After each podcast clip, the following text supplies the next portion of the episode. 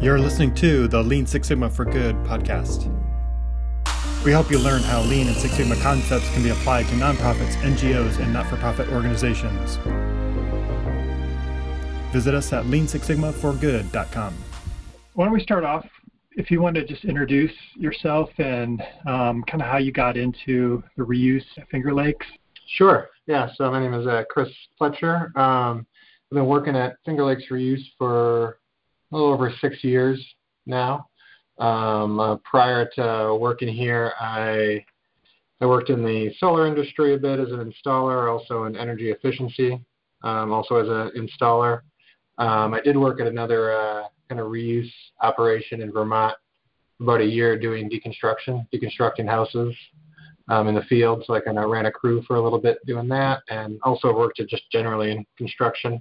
Um, right before coming here, I got a, a master's degree. Um, I already had a bachelor's in history, but I got a master's degree in regional planning um, with a focus on economic development and data analysis. So, um, and then coming to Ithaca, New York, uh, Cornell has an amazing regional planning school, and uh, I came here as a trailing spouse, and there wasn't really uh, too many positions in the region for a regional planners, so um, I ended up going back to the reuse world, but I'm really glad I did because I think I, I enjoy this kind of working at a dynamic, uh, kind of still. We've only been around for about 11 years, so it's still very much a startup organization and a kind of startup mentality, and that just fits so much better with me than I think I would have than than fitting in as like a uh, city planner or uh, kind of county regional planner.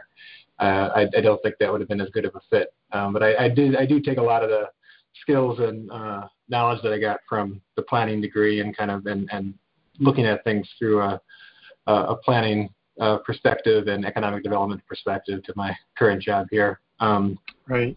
So I've done I've done a wide variety of things here. I'm, I'm uh, just started at doing kind of pretty basic basic work here. Um, was the kind of deconstruction coordinator for maybe half a year, and, and, in some ways I'm still the acting deconstruction coordinator because we've never really okay. filled it since then.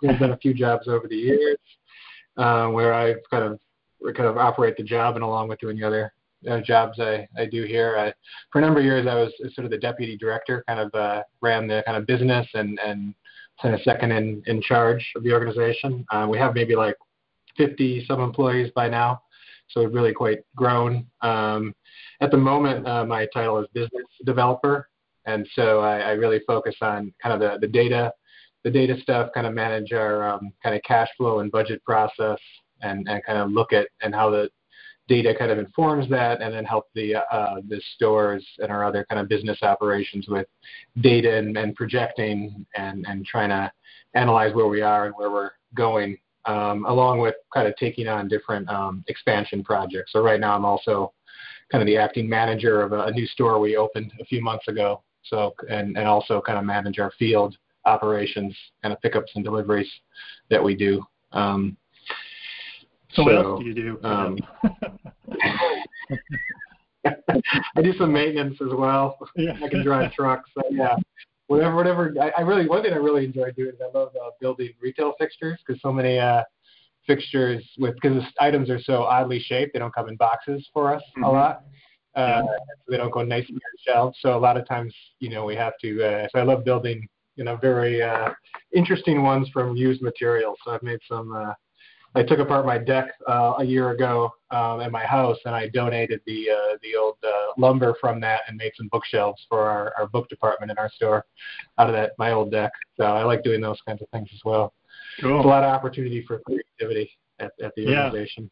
Yeah, and I think the deconstruction is probably how we met then. If um, going to the Build Reuse conference last year, was that in, in Pittsburgh? Yeah, it feels like five years ago. Yeah, yeah, I was just thinking like I think that was just last year, right? Okay. Yeah. Yeah, so, less uh, than a year ago. I think you were presenting before me, um, and I was really fascinated with the discussion and some of the data that you were sharing about how you're looking at the operations there. Um, Sure. Yeah. So, uh, uh, like any other organization that that sells things, we track our sales, um, and we do by different departments, kind of furniture, housewares. As an organization, we sell pretty much anything that's reusable. Um, kind of mattresses we haven't got into. That's really the only main category of mattresses and box springs. But uh, building materials, furniture, housewares, uh, electronics. We can refurbish computers and sell kind of a used uh, computer with a warranty. Sell appliances. Uh, and, and then uh, in the last three years, we've started, we've added clothing and books um, as well to kind of our repertoire among our currently three locations at the moment. Um, and so Do you sell we, the kind of different on all those in all those stores, or like in the clothing? Uh, are those in just specific stores, or? Uh, yeah, so the stores are differentiated a bit. Um, uh, originally, we just had the one store that we opened 11 years ago, and we were doing building materials and computers. We have kind of an e-center, we call it, where we do computer mm-hmm. refurbishment. We also do a computer service. You can bring your laptop in and get it repaired at a reasonable rate, and we have we have reasonable rates, and we also have even a lower one if you're kind of uh, if you are kind of of low income, uh, we will repair it even at a lower cost to you. Um, but and so and then we expand into a second store, and we kind of have the vast majority of our kind of computing stuff's at one store. We do have our other stores. It's kind of two other stores, but they're kind of right next to each other in a strip mall, so it's sort of like one. Um, but those that, that that location sells some um, electronics, mostly just more electronics like um, you know a receiver or know VHS player, kind of speakers, kind of those basic electronics, and the actual computing is just done at the one location. Mm-hmm. And building materials is just at one location because um, that's kind of more outdoor, kind of bulky. And then also the clothing is just at, a, at opposite another location. So they are differentiated a little bit. Kind of housewares and furniture is kind of everywhere. We have so much of okay. those things. Um, but otherwise, generally things are somewhat specified.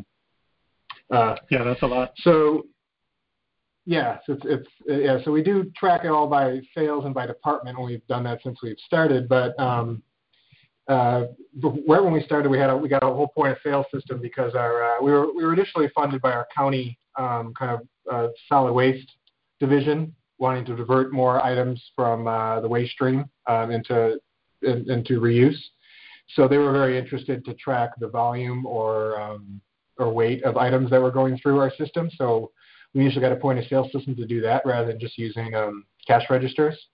And and so and they had to, and initially they had an idea of trying to track um, kind of how things were being donated and track donors by using the um, the vendor kind of vendor and receiving system in the point of sale system, um, and trying to like counting donor as a vendor and then counting what they donated so we could track what different people were donated and it was quite an effort to try to th- track it that way and it kind of fell apart a bit but yeah. when i started working here like six years ago there was still a process of people receiving things into inventory and and kind of and and so that was still an active process and i was able to look at how they were doing that and they weren't getting much data from it then but it was just something they always did and so they just kept doing it um, mm-hmm. so they would using this extra work to get not really produce any data. But I looked at this, this the fact that they were already kind of receiving all the items into inventory and tracking them, and from that I was able to take that process they were already doing and find a way to track the actual production of, of what they were putting into inventory.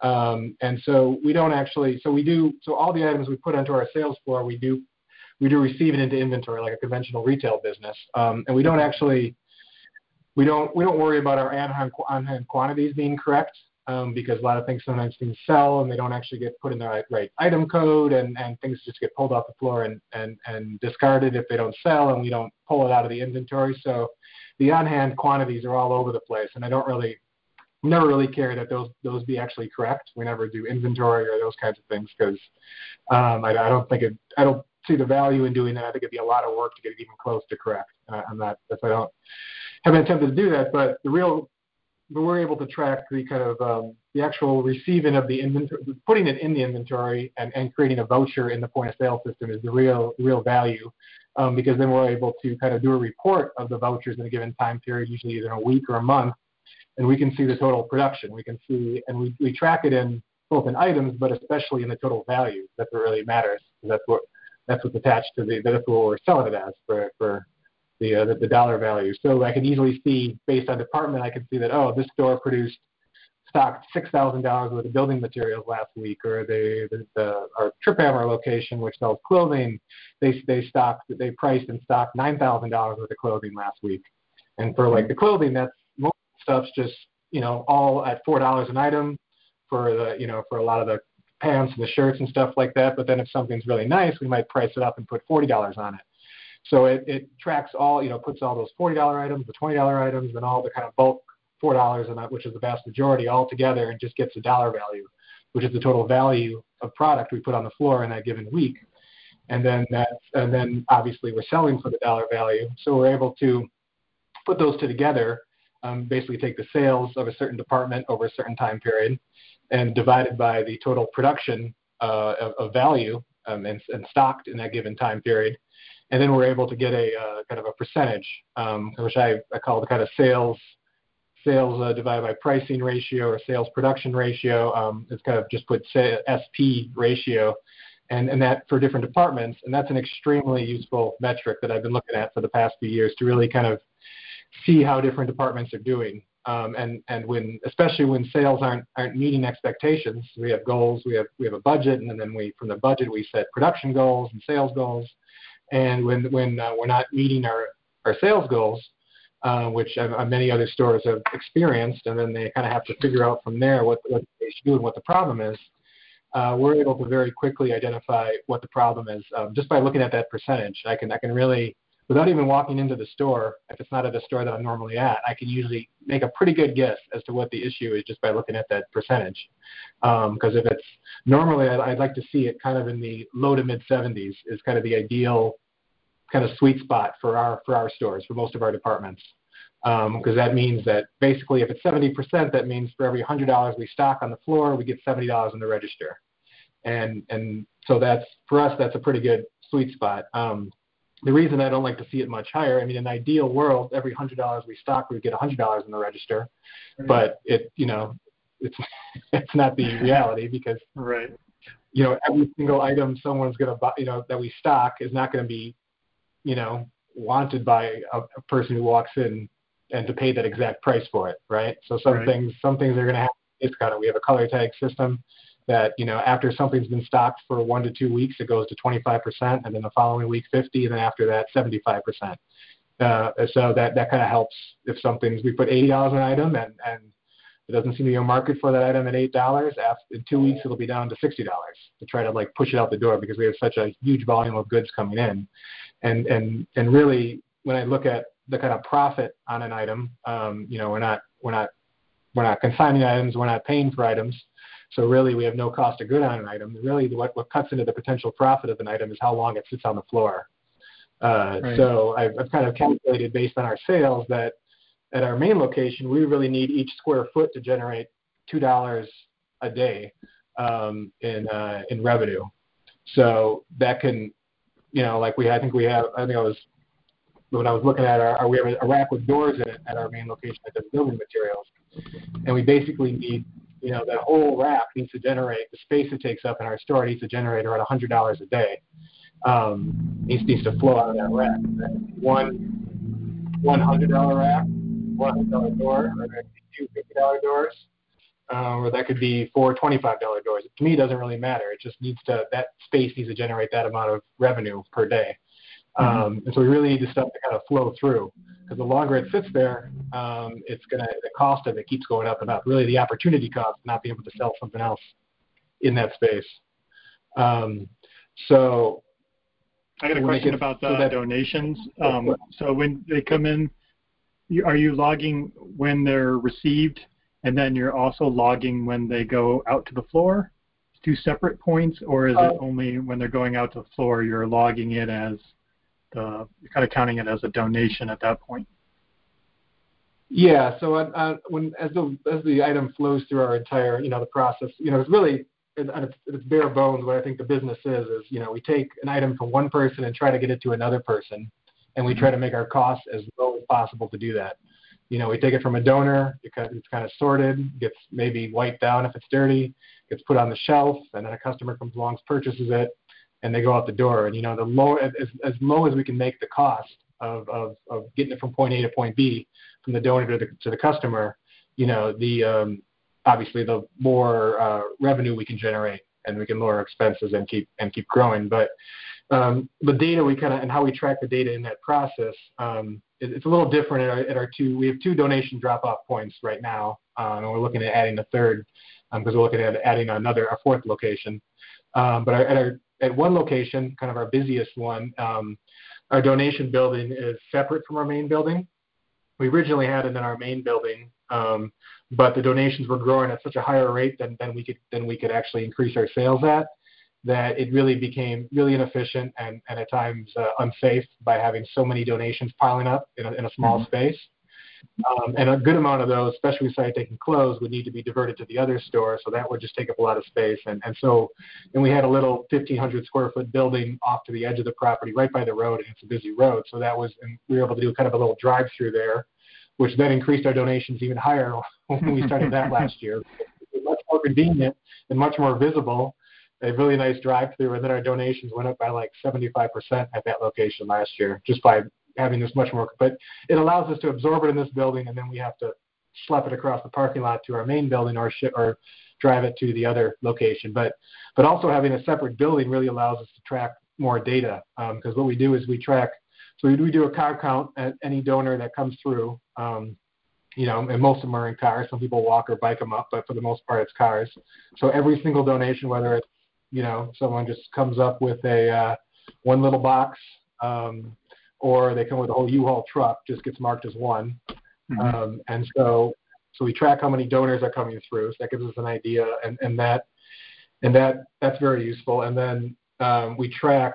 Uh, we were able to for at least three months. We were able to do this fairly well. When it got really busy in the middle of summer, we complete lost our ability to track the, the volume of goods that were leaving this building. Um, but for the last three or four months last year, um, we were able to track the total volume that was leaving the building. So either things leave, most things get either put get either put on a pallet and, and palletized to get brought over to the other to, to the store or to get trucked to the other store, or items are put into a gaylord, a kind of a big four by four foot cardboard triple walled box, um, mm-hmm. like clothing and books get put in those, and then they get moved around. Or items like the furniture and other really large items just get brought over on a truck, usually um, to the other store or to the other place. But so we try to break everything down, whether it's furniture or whether it's clothing in a gaylord or whether it's uh, boxes of household goods all palletized on a pallet. Uh, we try to break it down to just uh, pretty much like a pallet of goods. So if it's furniture, if it's a whole box truckload of furniture, we might say, oh, that's like six pallets of goods, kind of just estimating it. And then the, the folks who are who are moving that kind of then either on a clipboard, and we also have kind of a little, um, you know, kind of app that we we made um, uh, on a you can log to a you know a little kind of website and just enter the data, and we say like, oh, that was six six um, pallets worth of larger items moved from the, the donation site to the store, or moved from the donation drop-off center to the to the containers. We have containers that we use to help manage the flow of goods. So if it goes from the container to the store, we track that. Um, so we are able to kind of get an idea of the total volume of goods that are moving through the organization. Um, and then once it gets into the store, then they kind of break down that pallet, and then what they're really doing is they're putting it into the point of sale system, and then we're getting tracked on how many items, or and also the total value, the total dollar value that's being stocked. Um, so basically, from especially during that three four month period, we were able to track it fairly well. We were able to get some really good data, which has been extremely helpful in in in planning our expansion this year, um, and also kind of restarting with the uh, with the shutdown that we had. We shut down our sales for a good a good month and a half at least, and also we've shut down our donations for even longer. Um, so, because based from that three four month period, I was able to say that every um, every seven and a half donations um, that we get results in pretty much one pallet of goods on average, and then every pallet of goods that gets brought to the store usually results in around three hundred and thirty dollars worth of sales in the register. Um, so so yeah, that's been really helpful plan because then um, I'm trying to. We're actually reopening our donations in a few days, and we expect it to be quite uh, quite a lot of donations. Um, and so, and our sales are down because our traffic's down because of people not shopping as much. So I'm trying to plan uh, how how to um, you know how many donations we're going to get based on donations we had last August and last September, and I expect it to be a little more than last year. And then from the amount of donations, just, just people, the, the, the, the kind of car count, I'm able to guess how much total volume we're going to get donated in the next six weeks. And then I have our sales projections on the other side, and I kind of estimate how many how many total pallets of goods we probably need to kind of make to do those sales. And then from that, I'm like, oh, I'm going to have an extra 100 pallets of, of goods over the next six weeks that I'm going to have to try to find a way to manage, either in containers or, or some other way of expanding or kind of a pop up sale, if that's even a good idea right now. Mm-hmm. Um, so so that's so doing that little, even just that little bit of three four months, um, and, and ideally we're going to keep tracking that kind of stuff, and then the actual, you know, that three hundred and thirty dollars per pallet and seven and a half donations per pallet those numbers can get more refined if they if they if they kind of shift over time, um, just by getting more data. I mean, we'll be able to kind of make better estimates of those numbers. Um, but having that, because if I didn't have those numbers, we didn't do that three or four months of data, I'd just be completely guessing as to how many um, you know donations our stores need in order to to survive. Because if we have too few donations, then we're not going to have stuff on the floor. We're not going to the sales are going to be down. And if we have too many, then it's kind of backing up and it becomes both inefficient and then also unsafe to, if it starts piling up too much. So it's it's, right. it's extremely helpful to guess how many donations you're going to need in order to meet a certain amount of sales production. So if you have the donations coming in, you're tracking number of vehicles per se, total donations, and then when you're sending it out from the donation center to the different stores, then it's going out as containers or pallets or gaylords. Um, yeah, then, yeah, yeah, pallets. Yeah. Okay. Or pallets, yeah. And then um, when it gets to the store, it's getting broken down into the different categories of clothing and uh, hardware and furniture. And there's an estimate at the yeah. point of um, when it's received, or is it when they're processing it, they're categorizing it, and then that's going into their uh, warehouse processing results that I think we'll we'll get into here. But um, is, is that where that determination is made? I guess is there two steps from receiving in the warehouse at the store to when it's leaving the warehouse, or is it just one point where they're recording all that information, the value and the categorization of those items? Yeah, so it's just it's just really really one step in the stores, and and really okay. it's so when if I bring a couple gaylords of of uh, clothing into uh, one of our stores, um, I do we are we do track it by departments. The the person either sending it from that that, that donation center or the driver would enter that they brought three three gaylords of clothing from this drop off donation center to the um, to the store, and that gets and that total uh, volume of, of movement gets tracked. Um, and then in the store, um, what they're doing it's it's really is they're so they have uh, all these you know these goods that they need to sort through and and and get ready and, and process and get ready for the sales floor. Um, they have those kind of building up, but what their main concern is they start going through, and they and the items in the store, the kind of production, the kind of production down to the department and down to the item really, um, and the total value that's getting stocked. That's really gets tracked at the moment it's stocked on the floor. So at, at times in the past, we've had people that haven't been entirely clear on that, like the person who was stocking books for a while um, they would be sorting books, and then you know they're sorting by genre, and maybe the history genre is is is just not you know um, it's just backing up, and they're getting all these sorted books and boxes of them in the back of history, but they're not their history their history section's full on the sales floor, and they don't have the room to expand it, and they, they don't really want to um, call the, the sales floor, so they have these boxes building up in the back, and I would see those boxes. And, I, and sometimes that's if there's space for it, that's okay. But I really don't like to have stuff build up in the back end too much. I'd rather be on the floor in some way.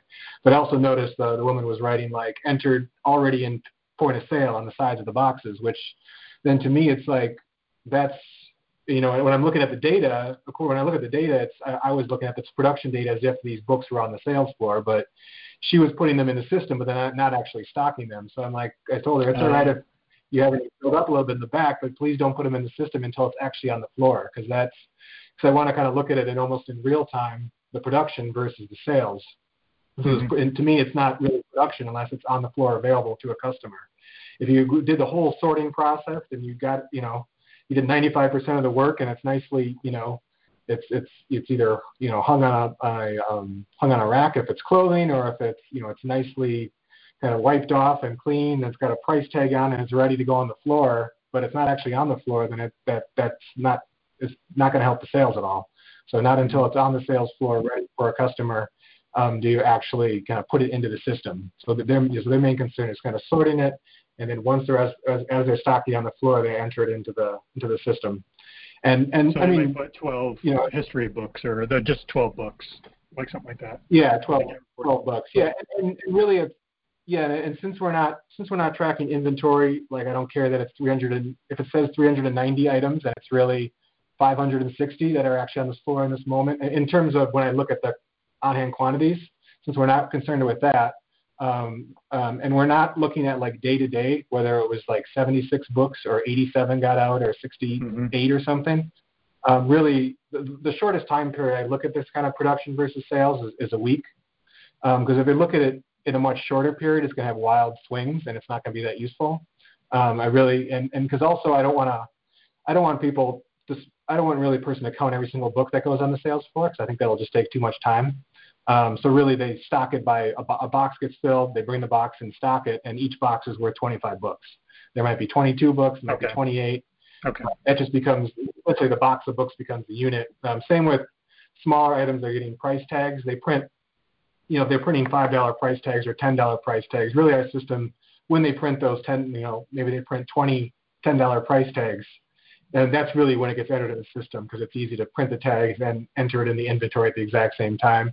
And so really maybe only that day 15 of those 20 go out, but the next day those five go. So it, it mm-hmm. you know, from day to day, it's not exact, but really I, I, I'm, because I'm really looking at month to month, week to week on that data. So as long as it's, it gets kind of averaged out a bit, um, that's, that's fine by me. And if it's five extra this day and five less the next day, and um, as long as as long as our methods are pretty similar over time, I know that each day it can be give or take 10, but over time that give or take 10 will just kind of average out and and um, and it'll be consistent.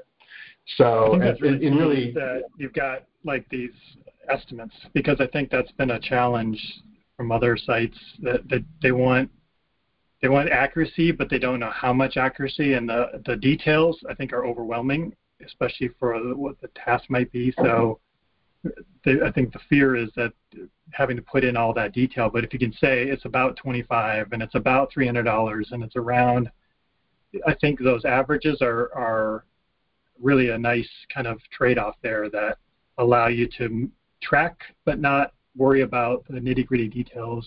And I think that's something that a lot of the other uh, stores can can leverage that to say we just we just want rough numbers, and and that's going to be good enough yeah. for what we're trying to do. Yeah, because again, we're not since we're not um, buying the inventory, we don't really need to worry about that we're tracking it fairly well right. in terms of from from a um, you know an accounting perspective. That if you're purchasing items for as in conventional retail, you want to have your inventory relatively correct so that you know how much value you have on hand and how much you purchased and all and all of that. And and so um, so we're not obviously concerned from that perspective. And and really what you know, it's not really like a, a test. We're not trying to figure out exactly how many books we stocked in a given day because mm-hmm. I'm not sure what value in that would be. You know, it might be, you know, it, it, but if you think of it in terms of a test that you're trying to find the right answer, then you get kind of bogged down in figuring out the exact numbers, right? Or sometimes right. people worry with data that, you know, since it's all numbers and it's all looks very precise, um, that it should be accurate, right? Um, mm-hmm. But really, when I, when I think about data, and, and I've kind of expressed this to others when we're looking at it, um, that really you want to decide how important accuracy is in certain data. So, like this data, I'm really using to look for trends in how our sales and production and how our operations are are, are working.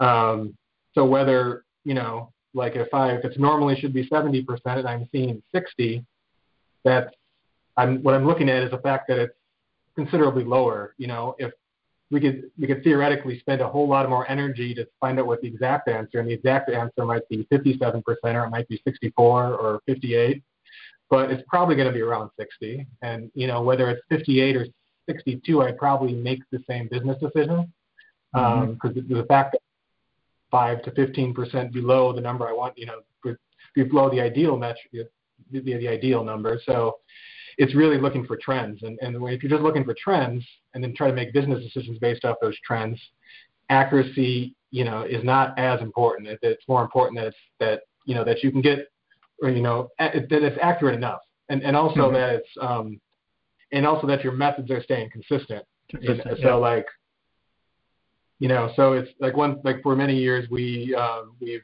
tracked the store traffic that's coming in, you know, and it's we just the, the cashier tallies the amount of people on a piece of paper that are walking through the front door, and you know, and all you know, 45 minutes will go by without putting any numbers down because they got caught up in things and forgot, and some are better than others, and and then they just you know, it seemed like nine people came in, and and so that so that data is not that that accurate or that useful, but what is kind of useful looking at the data is that I have to say it's you know it's not accurate, but at least it's consistently inaccurate because mm-hmm. we're kind of using the same method to take the data over time. So you can so you can take that data and look for trends. You can see how things go up or down. You can see that oh this these hours this the beginning of the day seems busier than the end of the day because the numbers are higher. You know so you can start to see and get some information from it, even if the exact numbers um, uh, aren't accurate. And but it becomes problematic if you start then if we start comparing that traffic data versus our transaction data, which our transaction data is is accurate because it's a, comes yeah. out of our point of sale system. So it's it's never been useful to take our traffic data and compare it to our transaction data and get like um, what's it called the um, it's a pretty common retail metric where you just take the transactions divided by the store traffic yeah. and and um, you know like the, the success rate of what percentage of customers purchase things that's something that stores really look at it for us it hasn't been helpful to look at that because you know, one number is really accurate and the other we know is not very accurate. So mm-hmm. putting them together is not going to be useful. Um, so I think really, it's yeah, like you said, especially in this business where um, there's a lot of variety and a lot of volume, and and um, and it can get if you start worrying about being too accurate with the stuff, you, you can get really lost in it, and you won't get any useful information at all, um, and you'll overwhelm you kind of kind of the workers who are trying to gather this data um, so we try to keep it pretty simple um, by by um, saying this is exactly what we want, we're trying to you know, and this is kind of the level of accuracy we want with this data. Um, but beyond that, don't you know, don't don't uh, don't try to do more because it seems like a good idea. I, I get this sometimes with people I work with is they'll have sensitive information and data, and I tell them the exact same thing. I said I don't really care what the axis the, the number is. I'm looking at the trend of that data. So you, you can take off mm-hmm. the axis. Don't even show me the number. I don't care what your uh, dollar amount is or, or what have you. If that's sensitive info, I just care about what the chart looks like, and I'm going to look at the pattern. To to your point, yeah. exactly is looking at the trend of that. So um, I think you're right. If it's consistent data, even if it's off a little bit, it's it, it can help us, you know, detect changes or trends in that in that data. So when they are putting stuff on the floor. Okay, so um, that's being tracked as their out the output from the warehouse process or the production. You're calling that. Um, and so that is. Yeah. Are you looking at that information then on a daily basis, or is that looked at weekly? Well, um, it kind of, kind of depends who you are. So we, um, so because we have, you know, we have sales projections from our budget, and then we're able, and we have this kind of uh, what they you know, if it's if a, if a number is like the sales pricing ratio of that 70%, I know if I if my sales goal is seven thousand dollars in this department for the week, then I know the production has to be ten thousand. So I, but then then we can kind of get a production goal from that. Um, okay. And then knowing that we need to put out ten thousand dollars worth of product in this department in order to get seven thousand dollars worth of sales.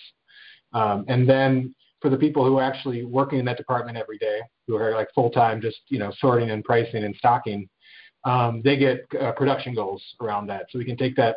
Let's say I know that um, a lot of a lot of the different departments, I've allowed them to kind of choose what their unit is, whether it's a shopping cart, whether it's just items, you know, or whether it's clothing. It might be the you know like a rolling rack that has a certain amount of, of clothing on each time. So pick a, a unit of production. However, they're pretty much it's how they're moving the books. It's boxes. However, they're yep. moving their um, their their item to the floor. So that's their kind of production unit and then and then we can estimate um, you know if the books are four dollars a piece and there's 25 in there then each each box is $100 worth of value and if we need to stock $3000 worth of books per week then you know we can figure out oh and we need um, was that 30 30 boxes 30. of books need to go out yeah so so then with it, then they have their goal you know and if they're, if they're working five days then that's probably you know six boxes of books a day um, mm-hmm. so we have a and and we have at our stores, we have these big um, production boards that kind of show uh, over the course of the week.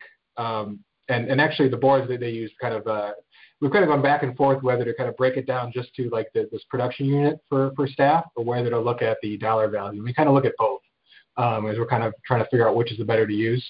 Um, with something like books, it's pretty consistent value because they're all the same price. But something um, we we'd like to like we'd like their production goal to be pretty consistent. And that's why using items as opposed to the the total dollar value because we don't want people to like up their prices in order to meet a production mm-hmm. goal if, yeah. if it's a dollar value goal. And, and and also they can't really control the quality that's coming in. They might get a, a run of really high quality stuff, and all of a sudden, you know, by day one they've met their production goal because they've been able to put high prices on all these things.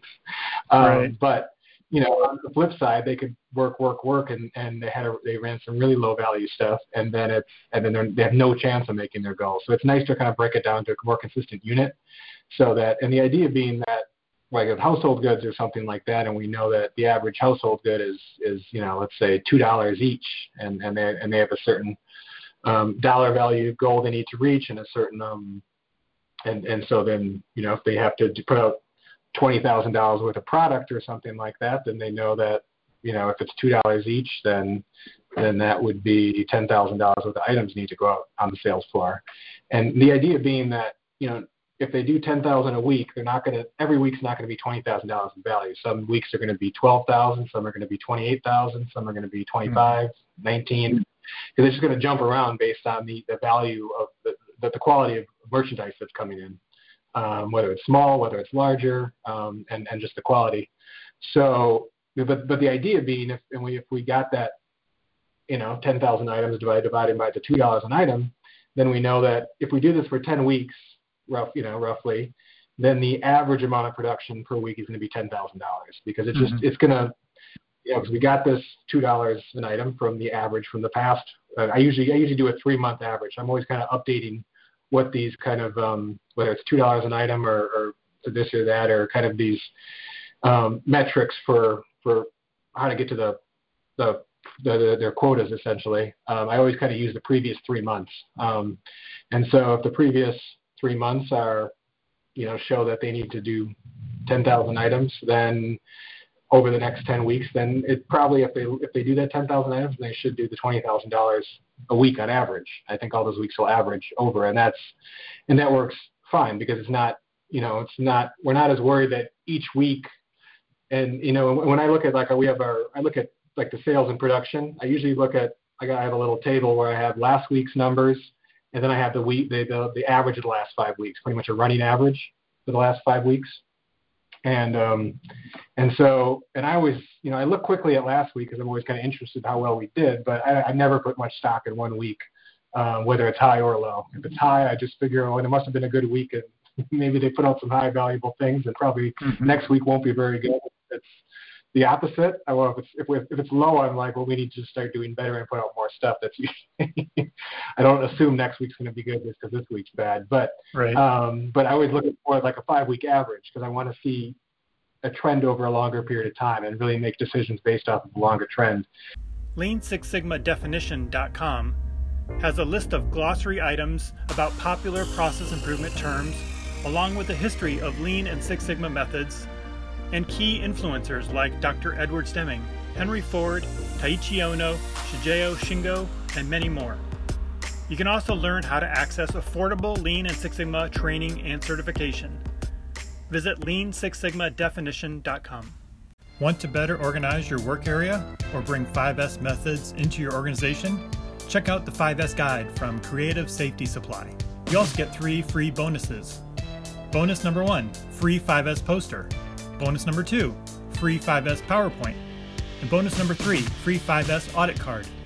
Go to lean6sigmaforgood.com slash 5S for the free downloads. They also provide floor tape markings, labels, signs, foam tool organizers, red tags, label printers, and other organization tools. Make sure you use code BPI at checkout to save 10%.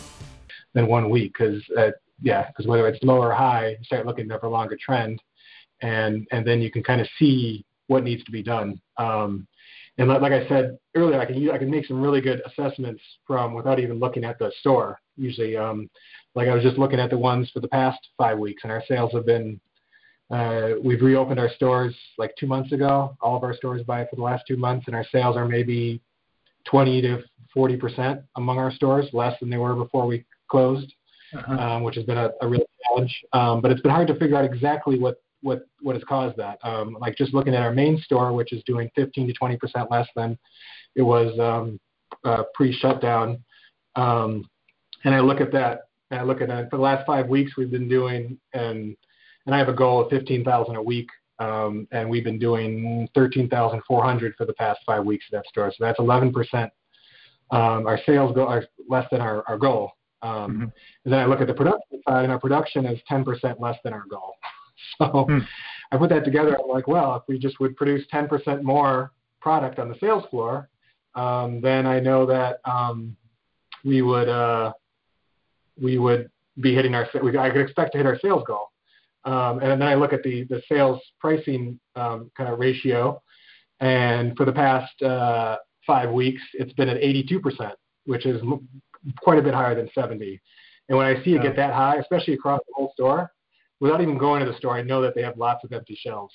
Because what that for, for that percentage really becomes is sort of a, a proxy for sales versus demand, and mm-hmm. the um, and believe that around in the low 70s, um, that that's sort of the ideal uh, kind of sales to sales versus demand, um, uh, you know, kind of uh, ratio or just relationship.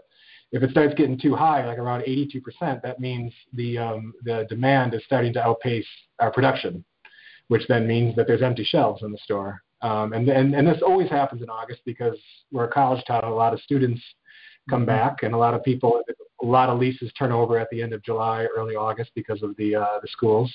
Yeah. Um, so so therefore, a lot of people are buying new things for their apartment, and we can never keep up with demand this time of year. Um, but it's also coupled with we haven't we haven't reopened donations because of uh, various other challenges, and and we've had a lot of backstock uh, that's been piled up, and so we've been getting through that to try to get a little um, and before we open, reopen donations, but.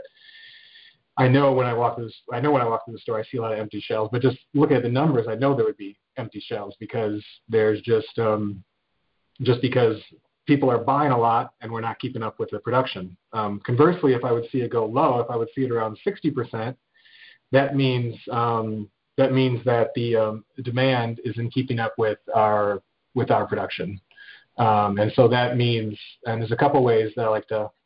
Um, so the first way, I guess the first way when it's a higher percentage, when it's 82%, there's sort of two ways to handle with it. And for me, the always number one way is just increase production. We need to get more stuff on the sales floor. Um, and I know there's empty shelves there to, to, to put it on. And I know we have the stuff, so therefore the problem must be just not enough staff um, back there doing it. Um, and and so the other option to do if you just can increase production, you know, if you are you keep you keep increasing production, either we don't have you don't have the stuff coming in, um, you don't have the additional donations to put on the sales floor, or um, or uh, you don't have the staff to increase increase production, mm-hmm. um, or both of them um, then then what the solution to do if you can increase production is to just to raise prices, um, because raising prices will uh, then you know reduce demand. The price yep. goes up, and and you'll you'll sell fewer things. It will take longer to sell some of the stuff, but you're not keeping the shelves full anyway. So you're not in a rush to empty shelves because you don't have the st- more stuff to put on the shelves anyway. And by by raising the prices, you'll get a higher price per item, um, mm-hmm. and then you'll probably get you'll increase your sales overall by getting a higher price per item, but by selling you know selling slightly fewer or taking longer to sell the item. So that's that's kind of the option too, and and really and we look at not just overall for the store, but really we look at that at different departments. Um, so like I'm looking at it again, and I can see computers and electronics, and and are actually that number is 101 percent with the store, and and so that means that for every hundred dollars we stock, we get 101 dollars in the register, wow. which obviously is impossible.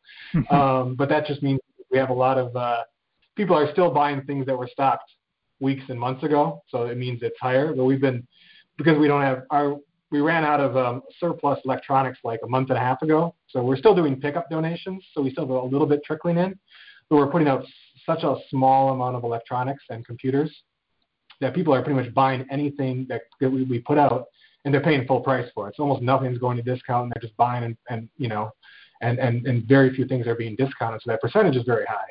Mm-hmm. Um, so you know, so and that's well, we just haven't been putting a lot of stuff. So we could, so we theoretically could, you know, and I, I suggested raising prices a, a, month or two ago, and I'm not sure if, if the folks who kind of operate the department did, um, but that is a solution because we know we're not going to be getting a lot more item production in or a lot more items. We won't be able to increase production really. So if we increase prices, then then you know, customers will be disappointed and probably will complain, but they'll they don't have another option really, and they'll pay the higher price for some of the items, and we'll get more sales. And the shelves will look more full, even if it, it'll look a little stagnant. So, and conversely, when the when that percentage gets too low, which I've seen happen in the past, um, it, the first thing I look at when say it gets down in the low 60s or even in the 50s when it starts becoming a problem, if it's 50%, that means for every $100 we stock, we only get $50 in the register. Mm-hmm. Uh, and so the first thing I look at, um, I would tell the people to look at the go to the sales floor and look at the look at the sales floor and see if there's a way to improve the merchandising at all. Um, obviously, if you know, like some of our times our stores get quite quite messy, which some other used stores do as well. Mm-hmm. Um, and you know, like let's say there's you know stuff pile, you know, people just put sometimes people just put random boxes of stuff. Uh, you know, our workers do of, of, of stuff to sell, like on the floor. And sometimes at times, the, so many stuff has been randomly put on the floor that almost blocks an entire aisle and the customers mm-hmm. can't even go. If the customer can't even access stuff, they can't buy it at all. And uh, yeah. and every time we get our stores better merchandised and and and, and kind of a cleaner look and, and much nicer to shop, um, I always find that maybe you know three percent of people complain because we we've ruined the treasure hunt and and we're we're ruining their uh, their fun of digging through random piles, and stepping over things, and climbing through things but the other 97, 98% of customers uh, appreciate a cleaner, um, easier to shop look and, and, and reward us with more sales. Um, so really, you know, it's got to be accessible in the first place. But and then yeah, looking to improve the merchandising because that might be why customers are not buying things because it's it's um yeah it's just it's too hard to shop or it's not appealing enough. So see if you can improve the merchandising and if the merchandising is pretty decent, then the only other option I see is to lower the prices because if you hmm. lower the price, um, then that'll increase demand. Because um, really, that's what you you know because with our color tag system, and we had a I had a we had a person in electronics a few years ago who when I looked at his numbers would regularly be in the 50s, um, and and we didn't. And he had convinced me early on that he didn't need the color tag system, that he would stay on top of his stuff, and he wouldn't need the automatic discounting to move his items. Um, and so we didn't have a color tag system. So, and so he would price things, and we would often get a lot of complaints that his prices were too high, and then the numbers would would kind of uh, back it up. That um, mm-hmm.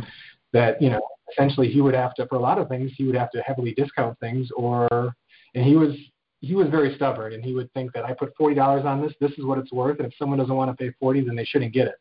So he was a, a little. So sometimes he wouldn't even discount at all. He would let it sit there for five months and then just scrap it because he was just so stubborn about the value that people should pay um, for an item. And so in those situations, we wouldn't get any dollars for those forty dollars we put on the floor. Um, so I like a very aggressive kind of uh, uh, automatic discounting system that kind of really kind of pushes it pushes the price down if customers won't buy it. Um, that really kind of works on kind of supply and demand and and just kind of uh, the nice because with the color tag system, it's, it's a very kind of natural system. It's just, you know, when a customer complains about the price, you could easily say, well, you know, you know, I know you want it for eighty dollars today, but if you just wait, it'll be twenty five percent, and it'll be seventy five dollars in a week from now. It's even cheaper. You know, mm-hmm. you know, someone might buy it at eighty. You know, someone might buy it at a hundred before then. You know, but that's it's up to you. And, and if completely in their, in their court whether they want to buy it or not, or whether they want to wait and we're very transparent and say on this day on Tuesday morning at 10 o'clock you can come in and it will be $75 if someone, no one buys it first. So we try to be very transparent with that, which really then kind of reduces the negotiations and, and kind of complaints from customers. And the color coding is the tag that is going on the item, and then it just switches colors every week. Is that how it works? Yeah, so yeah, yeah. So basically, red, and then in a week later, the red becomes what was 100% last week. Now that becomes 75% the next week. Yeah, I say one to two weeks because really how it works is we have six colors at any given time. We have like the color we're pricing in, and then we have the color that we were pricing in last week, and then and then the three discount, and then three discount colors, and then we have another color that used to be 75%. So and we give it kind of a week time period to allow us to maybe purge a lot of those items or heavily discount those items because we mm-hmm. want to we, we don't want items to you know, if we price something at fifty, you know, a hundred dollars, and and and for have customers to spend a week rejecting it at twenty five dollars, we don't want to raise the price to hundred again because that's not going to help sell it. So we either want to like lower it to like fifteen dollars or just like send it out to the trash if someone mm-hmm. wasn't going to buy it. But that, yeah, so it, so it really allows us. So theoretically, something goes to 25% anywhere from like eight to 14 days after it's been tagged. Um, and and we have a lot of we tag a lot of the items. And some items we have, you know, like you know, like cabinet poles are just a dollar, or you know, the pants are four dollars. We have some basic prices, and those items aren't tagged and they're not um, discounted by the color tag. Okay. We do have we do have bulk discounts for those, which which really help move things. Um, like like with books, we have a book is four dollars, or you can buy four books for ten dollars. No, books are three dollars, and then you can buy uh, four for ten dollars. Which and that, that's been extremely useful. We've actually found almost at times more we sell more books by the uh, by the by the four item quantity than by the one item quantity, or, or even books by the one or two item, which is um, it, which is pretty uh, crazy to think that because it, it really when people are shopping for the books, they're thinking you know, I see one, I see one I like, well, two I like, how many should I buy? But this, they see the sign that says buy four for 10, and it's like, oh, I just buy four books. That's how many I buy at a time. And it just, you know, then they get to like choose four books and they get to, you know, they get to be happy to stop at four. So it's, uh, yeah, it like solves the question of how they should buy. If I buy four at a time. And it's like, we, we've done that with, we've done that with clothes. We've done it with a lot of things that just kind of answer with the clothes. You can buy, you know, it's $4 a piece, so you can buy five for 17 and you just save a couple dollars, but I think people do it almost more that it gives a very clear thing of how many they're supposed to buy. Less options to think to about. yeah. yeah. Yep. Get to five and stop, and that's that makes it simple for them rather than trying to. Can you can you go back to about the what I thought was really fascinating because I was you know most of my experience is manufacturing and you don't bring things out to the floor uh, to sell or send it to your customer until they've consumed what they've already you know what you already sent them. And so in, in the reuse world, it's different because there may not be demand for that item. And so, as you're saying, you're pushing through the production to say you need to put out on the floor this amount of, of material, and then they go out there and they brought that amount of material out, and there's a, a shelf full of stuff. And so, can you talk through like how you're culling through that and what they're looking for, and that they're they need to get things out of the way to make room for the new stuff because the stuff's taking up space and it's it's it's costing money by sitting there not selling. Yeah, yeah, sure. So um, yeah, I like to say that, um, and this was sort of a revelation to me when I started looking at the data um, and just seeing how much our sales kind of uh, tracked our supply. Um, mm-hmm. and, and, part of it was as I started working here, I was working on a couple different data projects when I started working here and kind of digging into the data because we never really thought about that, or the staff didn't really think about that before. They, you know, and we're in, in retail, you're just kind of trained to think about it that you know you um, that it's kind of yeah it, that retail is demand driven, and most of it is. but yeah. um, that people come, they look for a specific thing and they buy it, and you stock things because you think customers are going to buy those specific things, and then mm-hmm. yeah, like you said, then when you sell out of this thing, you order more to keep it well stocked in this because this seems to be a good seller, right?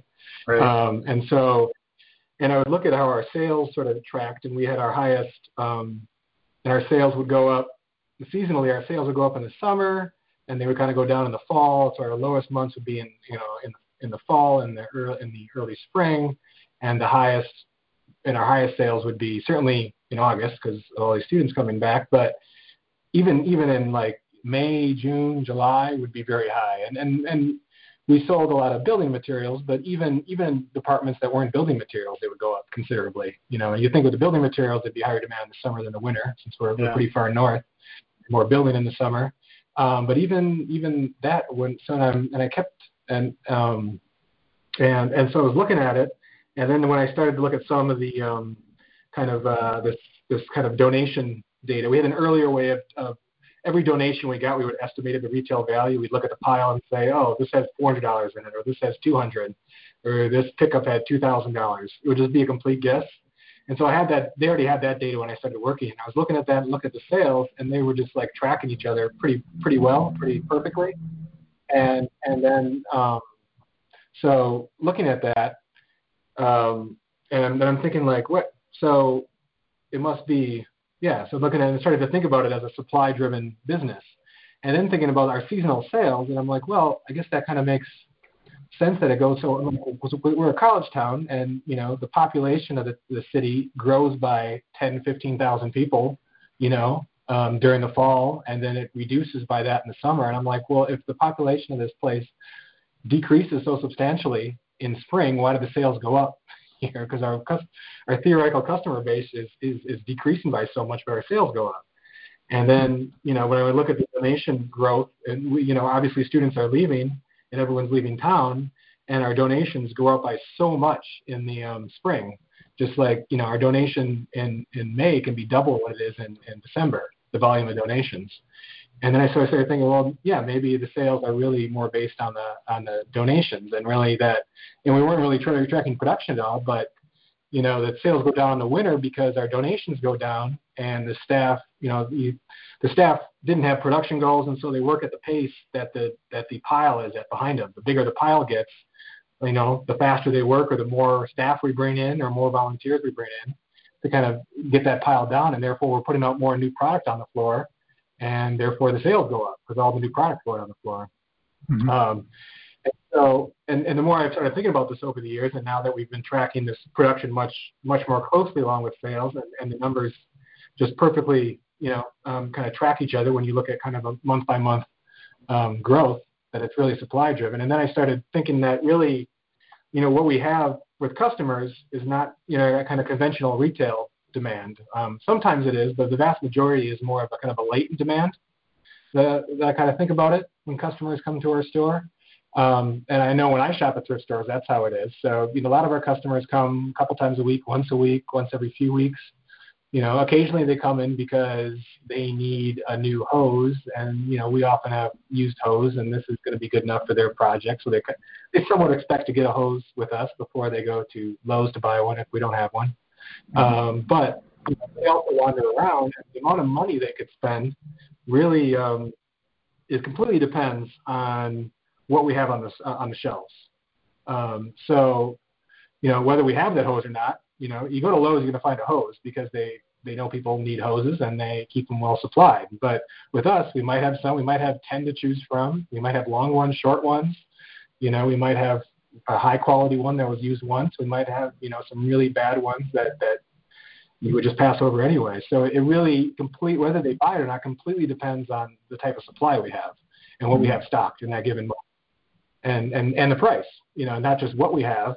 It's like, you know, I've certainly I'm sure people have seen a perfectly reasonable hose to buy with us and then gone to Lowe's because our price happened to be almost as high as Lowe's because the person who happened to price that one uh, was pretty inexperienced and and uh, and and maybe you know and so they put too high a price and for even though it was what they would buy, it's like well I could buy a new one for the same price, so I'm going to go to Lowe's. Um, so that's so that's even for something that the person knows we might re- have. There's a lot of customers that just come in to see what we have. They come and shop and they uh, and they kind of walk around the floor and, and they might spend $100, they might spend $200, they might spend nothing. Just it completely depends on what we have on the sales floor. And if they come weekly, it really depends on what we had put out in the last week. Because if if something is if they've already looked at something and said I don't want this, I, you know, or I don't even need a couch right now, so I'm not even going to look at the couches, then it, seeing those couches again aren't gonna aren't gonna help. Um, but even I think even something simple as like someone's got a, uh, uh, you know, a coffee table that sort of works, but they want a, a new one, you know, but they don't need a new one right now. So what they're going to do is stop at our store every week or two and see what we have for coffee tables. And if one have, if there's one they really like at a price they find uh, reasonable, then they're going to buy it. But it might take a week. It might take you know four months for them to get that new coffee table because it's not high priority, but if they see something they like. So it completely depends on what we're putting on the sales floor and, and the turnover. And and then I also think the customers, the frequency that customers come also mm-hmm. depends on the our because customers, whether they're a reseller, and we have lots of resellers who come every day, they come every two days, or I'm just, you know, a person, you know, like me that, you know, that shops and I like to go to thrift stores and I'll go, um, you know, I like to buy audio cassette tapes myself. And, and if I go to a I go to Salvation Army and I go there once and I buy a couple, and then I go there a week later and I don't see a single new one. And I'm like, well, maybe I don't need to come here every week. I'm going to come every three weeks. And I come in three weeks and I don't see any new ones. And I'm like, well, that's still too frequent to come. and it's just I to determine like if there's right. this type of item I like to buy and I like to uh, look at regularly, um, then I need then I kind of make this assessment of the store, how often I need to come to see a regu- a, a, enough new items in this in this type of um, in this department in order for me to to decide how often I'm going to come. So the, the bigger turnover in that department, the more often this person's going to invest into coming to your store to shop. And every time they come is a potential to buy something else they happen to see. Um, so, I, so I think that's extremely in, important to think about the turnover. And then, so that's, that's, so when we actually get down to, you know, the people are, they have these production goals and, and they're putting out the production and let's, you know, let's say that there's no more room to put out more stuff. And then, and before we had production goals, when the shelves were full, I would hear the shelves are full. I don't need to put anything more out because I don't have any room to put more stuff out. You know, can you take can you take these pallets of stuff and put them in storage because we don't have any more room? We need to wait for customers to come to buy these things. Mm-hmm. And so with our production goals, we got completely rid of that mentality and that that it's you you know the shelves are never are never full essentially. You know, if there is no more space on the shelves, you know, you can usually organize and merchandise and create a bunch of space. If not, then then you need to pull the old items off the shelf.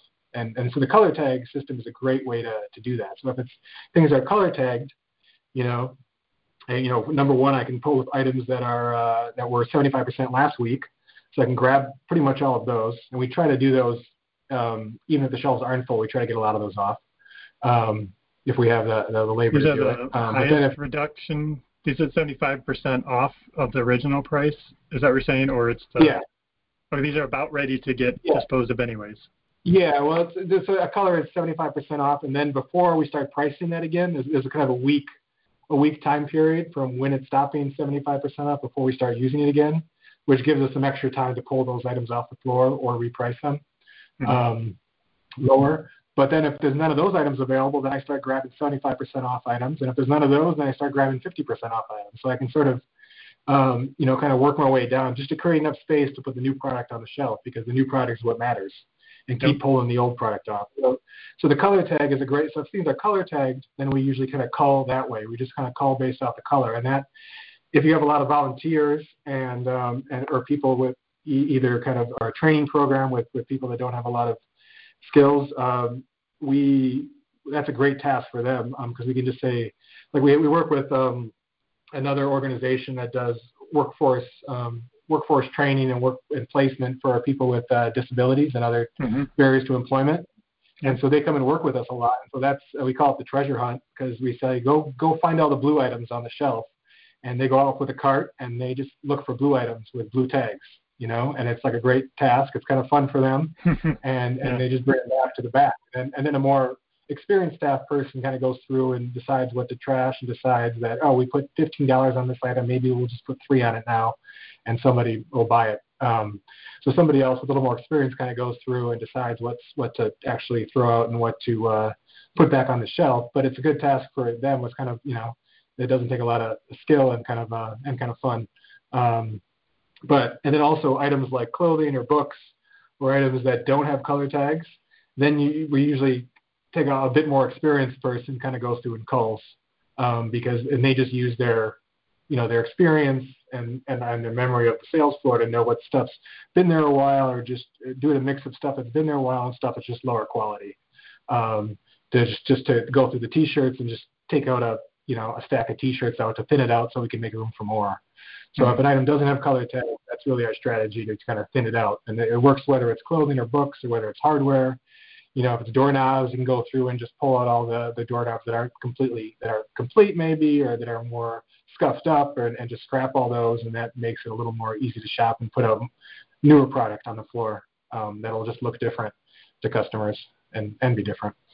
Do you get any uh, discount or I think I've heard that you still have to pay your own landfill and I mean, you can maybe recover some cost from scrap, but you still are on the hook for the stuff that gets pulled out, right? I mean, you have to pay the hauling charges and the dumping fees and stuff like that. Yeah. I was wondering how they Yeah, could so I maybe think- figure out a way to give you some discount on that since you're kind of collecting other people's sometimes junk that they're do- dropping off, Yeah. hoping hoping that it doesn't end up there, but it will eventually because it is junk. Yeah, so yeah, we have to pay to get rid of everything, even though we do get we were kind of uh, really, you know, um, uh, started by the kind of county, and we've gotten support by the county uh, for all these years to help us grow. Um, yeah, they've never been able to, you know, just let us throw out stuff for free, um, just to get. Uh, so we, we get treated just like a regular business on on that end, and, and we pay, I think ninety dollars a ton in our county to uh, throw things out. Um, and and right now I um, and it's really increased over the last couple of years as our donations have really skyrocketed. And also with our clothing, we're kind of um, we haven't um, at the moment we have to all the clothing that we can't um, sell we we have to throw out at the moment. It, it really Yeah. sucks that we haven't. Uh, um, we're we're we're in this we're kind of in this pocket. We're kind of it's kind of a small city, and we're too. For a while, we were driving it the stuff um, pretty much a four-hour round trip just to give it to a uh, another uh, nonprofit who had a, a clothing baler and kind of sold it on the rag market. Um, and we didn't get paid for that, and we would cost us quite a. It it would cost us pretty much the same to throw it out as it would to truck it all Yeah. the way to Syracuse to throw it out. And so, which then you know then we it's, it's a bit and then when you're losing the you know the person who's doing it, it could, could be doing something else much more valuable. But um, and then and then when the uh, so we were doing that for a long time, but once the pandemic hit, um, they stopped um, uh, allowing us to do that. They didn't want to bring other people kind of coming in and taking extra product from elsewhere. That wasn't really it wasn't really a benefit to them because the, the Mhm. hassle of even though we drove it all the way, the hassle of us taking it um, was you know would be barely covered by the actual little bit of money they would get for what they were selling. They were mostly doing it as a favor to us. Um, Right. So so since then uh, we've had to just throw it out, which has caused a lot of. It's completely against our mission because we're mostly focused on on the reuse aspects and the environmental aspects and kind of and and um, related to the stuff. And so that really and and then not only is it a huge cost, which I, I peg our waste costs at about two percent of our sales. So. Our sales, you know, last year about 1.5 million. So that's probably like was that 30 percent, uh, thirty thousand dollars of uh, waste costs, uh, which is that's almost a full time person. Yeah. yeah. Um, Are you interested in learning more about Lean and Six Sigma? Or are you looking to expand your existing skills to apply them to environmental impacts at your work or in the local community? Check out our free online course called Lean Six Sigma and the Environment on thinkific.com. We'll teach you about the lean forms of waste and waste walks, which stands for water, air emissions, solid waste, toxins, and energy. We'll go over examples of reducing electricity and solid waste, teach you how to involve your facilities and environment safety and health personnel. We'll provide guidance on how to green your 5S and Lean Kaizen events, and many other tools specific to finding environmental opportunities. Learn more at lean6sigmaenvironment.org. that's part of the reason we're we're trying to expand. We're trying to get size suitable warehouse space so we can start baling clothing ourselves and, and selling it um, um, on, on the different commodities markets. Um, yeah, so that that's our intention with that. And then also people have been busting open our, our, our dumpsters to try to get at the stuff, and that's caused a huge problems. Man, you make a huge mess around that. So it's it's a real challenge. The, the, the waste aspect that we have. I know I've taken up a bunch of your time, but this is really good, and I'm really en- enthralled in this. But um, I did want to just have you talk a little bit about kind of the. You mentioned something before about the having the goal for the production team, and how like in, Mhm. in the past without that, it just looks like a big pile that never gets done. But maybe the the goal helps them kind of track their progress and feel like they're getting something completed, even though the pile just seems to continue to grow sometimes during the day. Yeah, so cer- certainly um, allowing us to uh, move, um, with, especially with our main store, with separating the donations from the uh, production of it, the sorting. Uh, that certainly helped with not having gigantic piles. Um, so at least at least now it's they you know they sort down this whole pallet of goods, and then a new pallet comes in. So at least that's a little less. Uh, at least they see some you know light at the end of the tunnel by getting down to the bottom of the pallet and Yeah. able to take out an empty one before the full one comes in. So that helps a little bit. But the biggest, yeah, the biggest thing as you mentioned is is having goals that, that people can achieve rather than just you know working on a conveyor belt, which is essentially what it can feel like a lot of the time. That at the start of the day, the conveyor belt starts of stuff, and you're just sorting and sorting and sorting and sorting, and then you know you flip off the conveyor belt at the end, and it, it's still piled with stuff as far as you can see ahead of you, right? Mm-hmm. And it just never keeps coming. So I'm I'm sure, sure the having goals that people can achieve that are achievable, and then also that people can track themselves against and can feel good about um, completing, um, I think is extremely helpful. Um, and we've done some other kind of ways of really uh, of trying to engage staff on the kind of data end and, and looking at kind of sales and production um, as well. Um, so that really, so the production really helps, and people get excited about hitting their goals and, and meeting their goals. Um, one other way that's been really great, especially on the sales side of getting people excited, um, is is we and we started this when we started our second store. Um, so we've been doing this for I think over like four and a half years now. Um, but we have a daily report. Um, we just use a Google form, and so the, the manager of the day, who's ever the who closes the day as the manager in each of our stores, does a, uh, a daily report where they put like the, the traffic count, they put the donation count, they put the total um, the sales number for the day, and then they also write in what the sales goal was for that particular day, so they can see how well it, it was against the goal. And then they have an opportunity to write, you know, some some information about the sales. If there were the sales were really good, what are the, some reasons why they think it was? If it was certain departments, or if it was a certain items that went really well, um, and then also any kind of customer issues or, or information they want to transfer, and then you know issues with donors or issues with uh, um, you know, any praise they want to give to staff, and mostly on that end, it, it, it, has been really helpful. And then, and then we have uh, another question, which is more kind of negative um, feedback on on staff, and that, that one just goes to a couple um, kind of upper managers that they can deal with. But it's a nice practical way for the manager in the moment, so they don't have to like write an email or think about it later or just tell someone verbally. That allows them to give some kind of critical feedback about other staff um, in a very private way um, kind of right in the moment, which is really helpful. Um, but this this email uh, goes out to um, for a little while we had it just go out to like a group of managers for like the first year or so, and then we kept like oh it'd be helpful if this person knew and this person and this person, and then two years ago we just decided that every single staff member would get it. um, so it goes on you know out of like 50 some people. Um, so it's so every you know manager is essentially writing an all staff email at the end of each day that goes three of them goes out how the day went and and on that kind of staff and volunteer praise, that's pretty much uh, some managers write.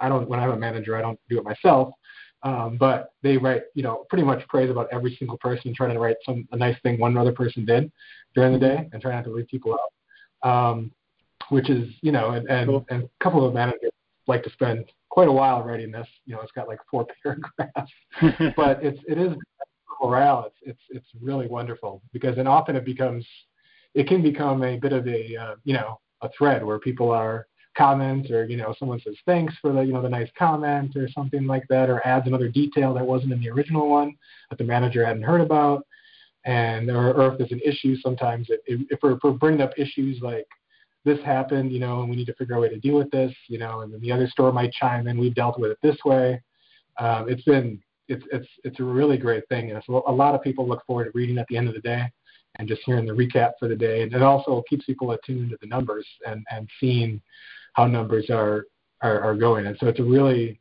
simple kind of automatic thing that, that I think really really brings a lot of the staff together and, and, and helps a lot. Develop this?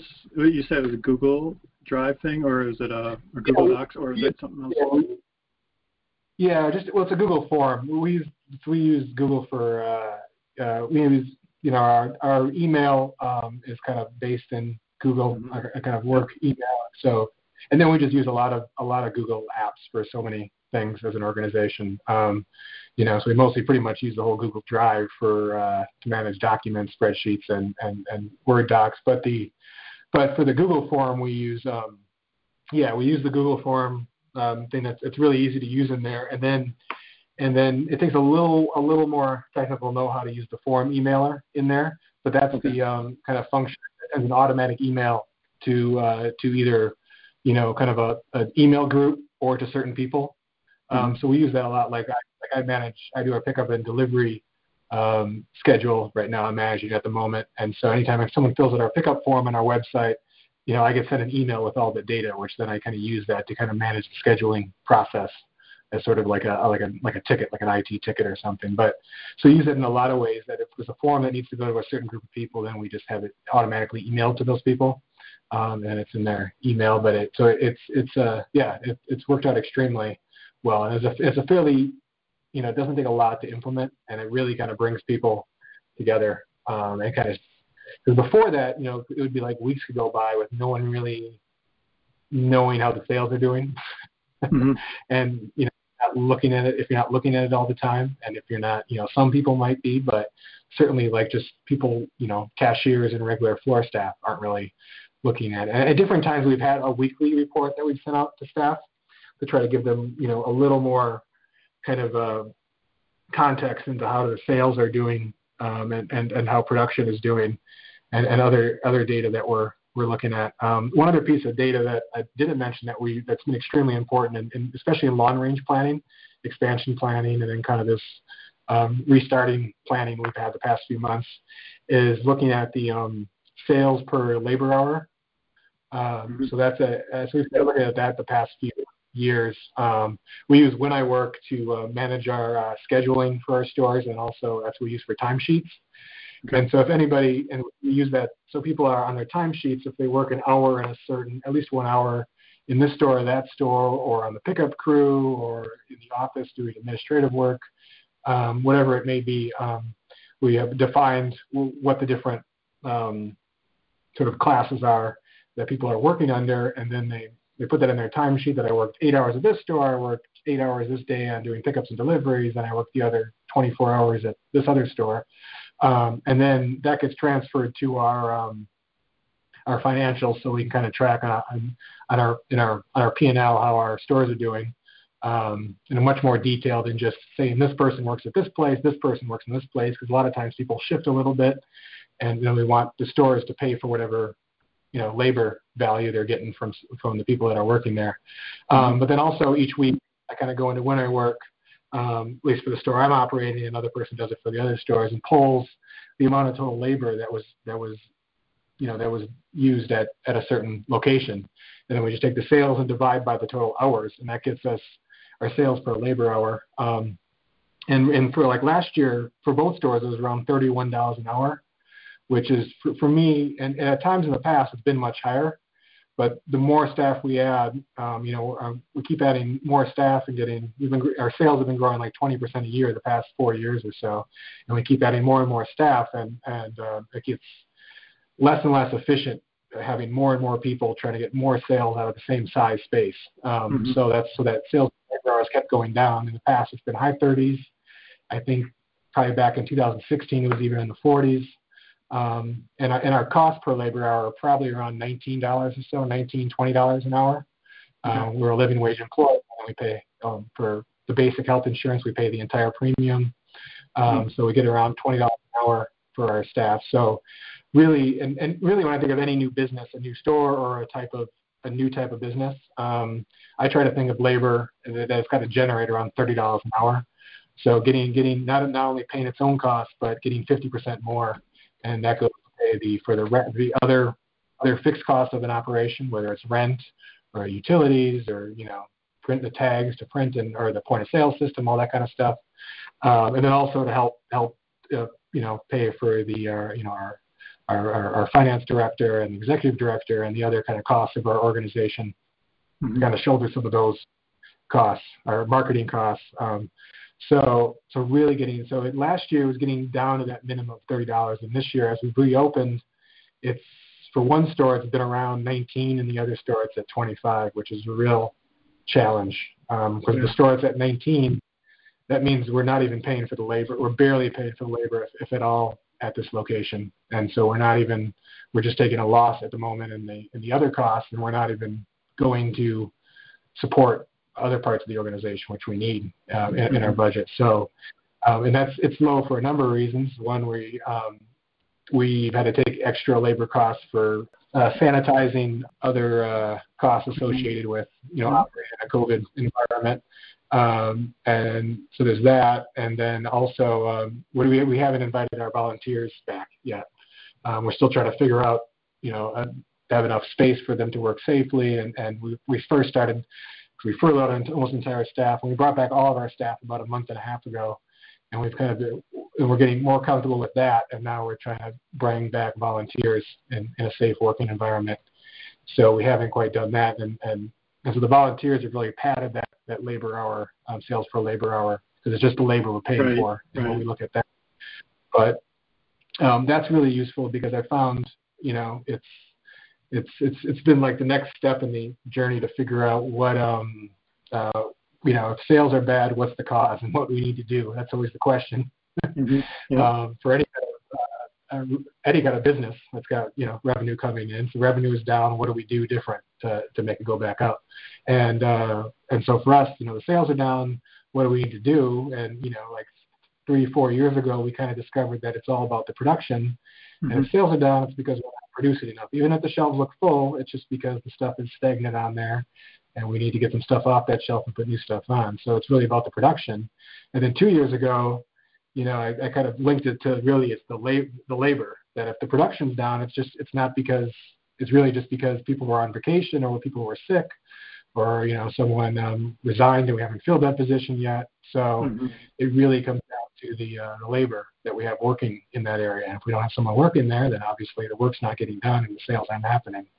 So so and then but it's really allowed us with that you know sales per labor hour to kind of project like we're open we're planning to open a new store in the next few months, um, kind of a, a little pilot project to see if um, because it's a, there's an opportunity and and so we're kind of one of the biggest factors to decide how many people to staff it with is figuring out the sales and then and then looking at um, how many people we need in order to achieve those sales based on what we think our sales per labor hour will be in that location.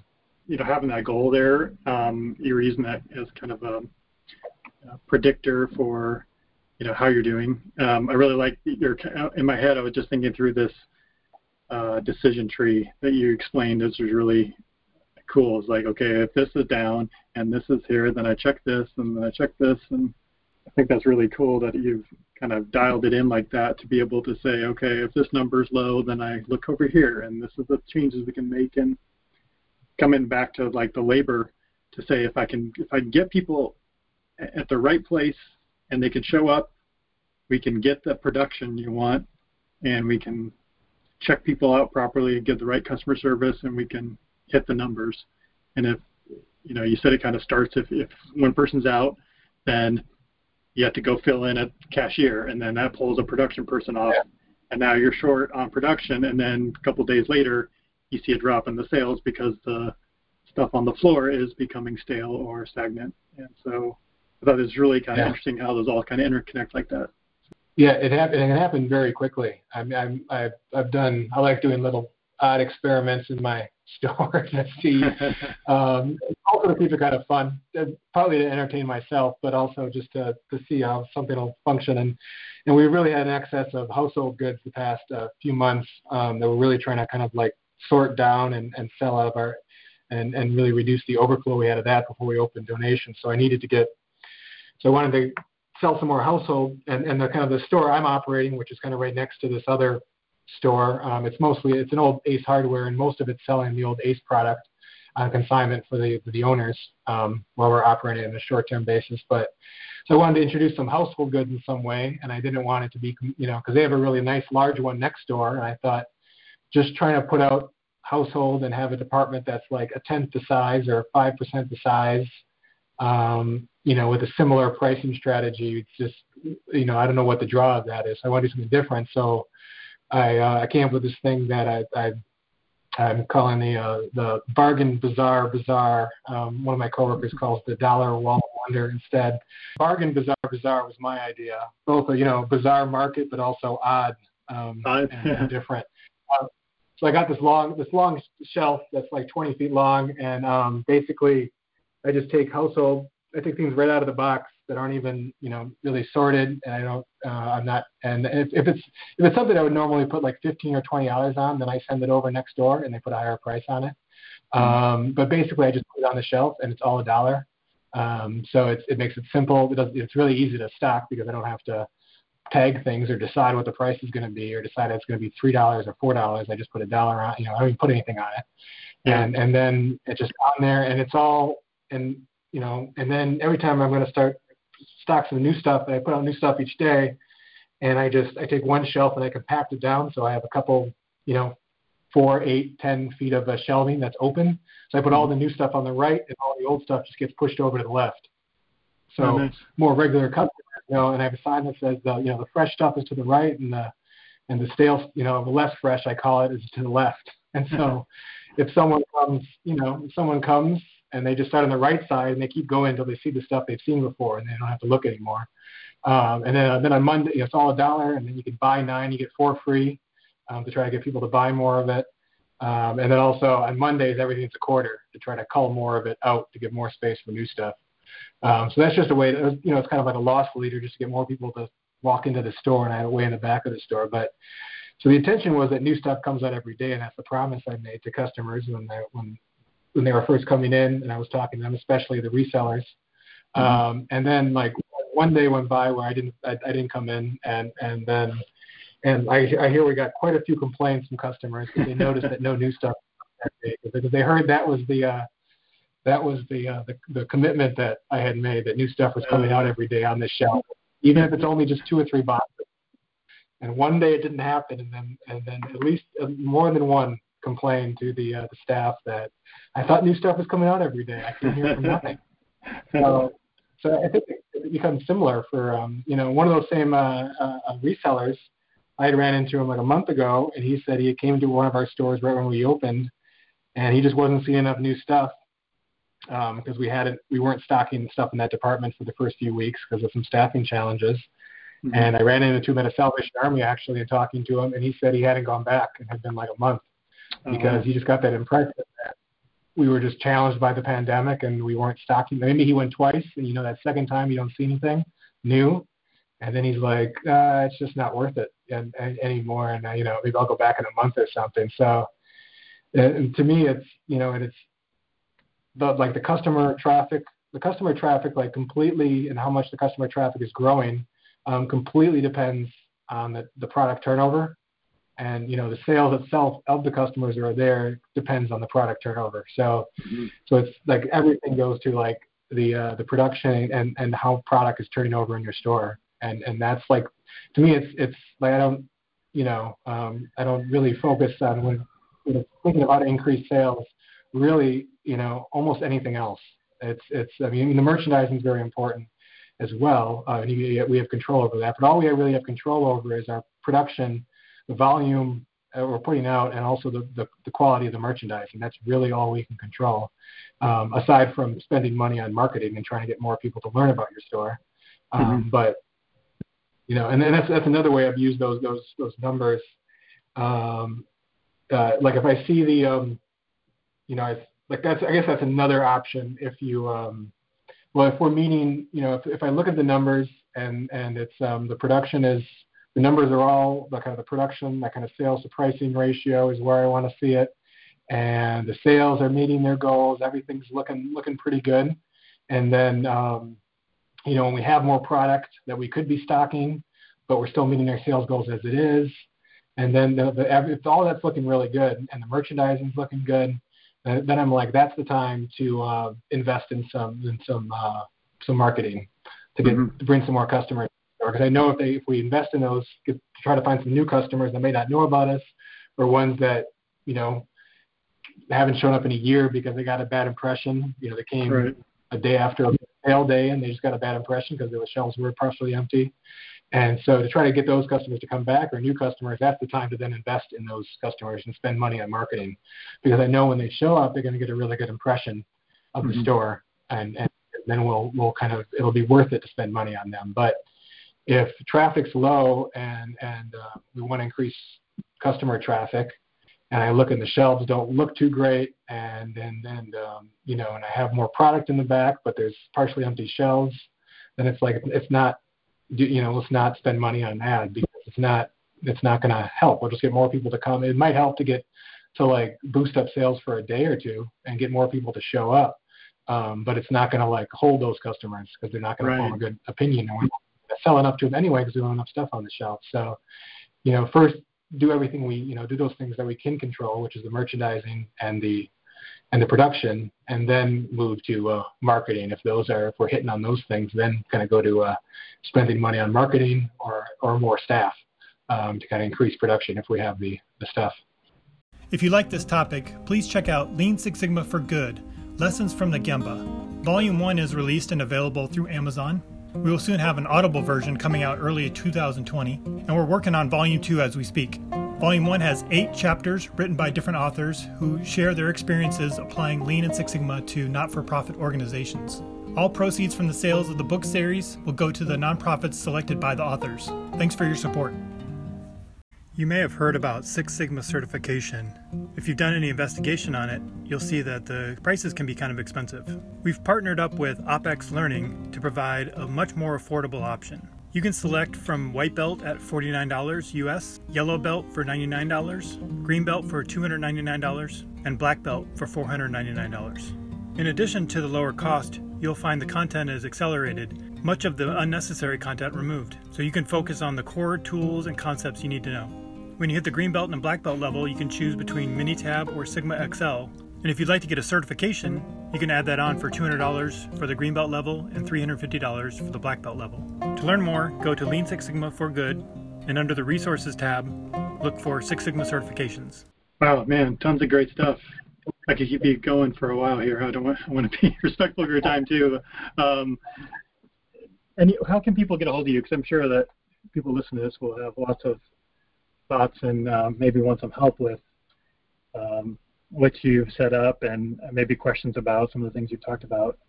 I've got your email. I can post in the notes uh, yeah. and link to the yeah, website. The, the Is that the best way? Email or you know, phone number? Yeah, or? the email.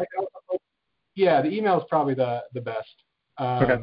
You send an email. I'm I'm I'm quite quite good on, on email. Very very little gets by me on, on email. Um, um, I'm, a, a, a, voicemail will more likely get by me than an email actually. So uh, sure. an email would be the best way to get a hold of me. Um, and then um, yeah, and I'd be happy to have a conversation with someone. I got I got slides that I can share and and and and different templates for kind of tracking data that I've used um, and and and kind of conveying data um, to other other staff and, and such. Um, so so yeah, I've, I've, I've uh, I really enjoy helping other organizations. Um, as, as you noted, we, we met at a conference where I was presenting. I've, I've presented at the Decon conference a few times. I've mm-hmm. I've been working with the Cascade Alliance out of um, Eugene, which is kind of uh, mostly operated by the uh, St. Vinny's um, of, of, Lane County in Eugene, Oregon. Yeah, they, they work with uh, organizations all over the country to uh, to try to help um, nonprofits uh, help develop their kind of waste-based businesses, mostly operating reuse uh, stores, mm-hmm. um, but also doing online book sales and, and kind of mattress recycling and other kind of uh, waste-based businesses, and and really help uh, nonprofits take a, a, more business-based approach um, uh, to their to their operations, or to help start uh, a, a, new um, waste-based business to help support their social their social programs yeah, and and the, and the Finger Lakes Reuse us, so we're a member, and there's, there's maybe 10, maybe 12 to 15 other members around the country, and I think they're often looking for more members, and then they help provide um, kind of uh, assistance in in um, you know kind of technical assistance and, and just help with this, try to figure out how to how to how to grow, how to either start or how to grow your operations or to make them more uh, kind of cost effective because um, they they've been doing this for many decades, and they do it extremely well. Uh, the St. Vinny's of, of Lane County, um, but I've, I've, they've been able to uh, send me to a couple different organizations around the country to help kind of share these ideas around data and production and tracking, and and and so that's that's been really helpful. And, and we're helping another organization uh, uh, in a city nearby start a new reuse uh, center, reuse organization. So I, I really love working with other other uh, organizations to kind of help them grow and figure out and, and just get better at, at this business. I think there's huge opportunities to to grow. One thing I'm really excited about with our business, we have these two stores nearby to each other. Um, and, uh, and we, we sort of operate them as two separate stores, and one's mostly this kind of old Ace merch, Ace hardware merchandise that we're kind of selling on consignment. But that's going to be mm-hmm. done in a few months, and we're and our plans are to um, get a long-term lease at both locations, and and there's no way to connect the two of them because there's another business that has a hallway between the two, which is really unfortunate. Um, but that's a it's a it's a very large business, so they're not going to be going anywhere likely. Um, but um, but they're only like 50 feet away from each other, their front doors, and and so we're going to kind of redo them as essentially one store, just kind of separated with two um, two uh, you know point of sale transaction points um, mm-hmm. and kind of two back ends. One, one will be the, the kind of older one we've had will be kind of clothes and furniture, and the other one will be all the smalls because it has really nice shelving. So hardware and tools and housewares and electronics and books and media and all that stuff. So it'll be pretty much all the products we do across both stores. Um, and it'll be probably around 22,000 square feet of retail just between wow. both places. Um, so I think it'll be probably the largest, and we'll, and we'll market it um, as, as one location.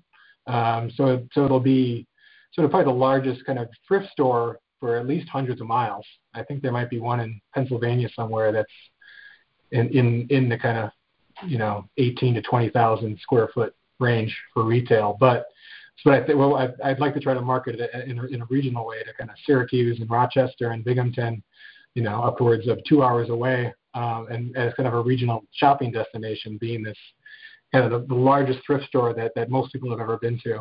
Um, and and the variety of product there and and, and really high quality merchandising.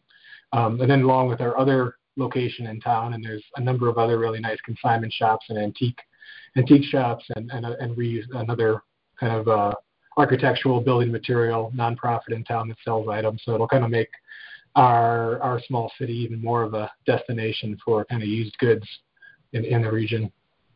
That's great. Do you have any other of those trainings coming up with, uh, like you're showing your spreadsheets?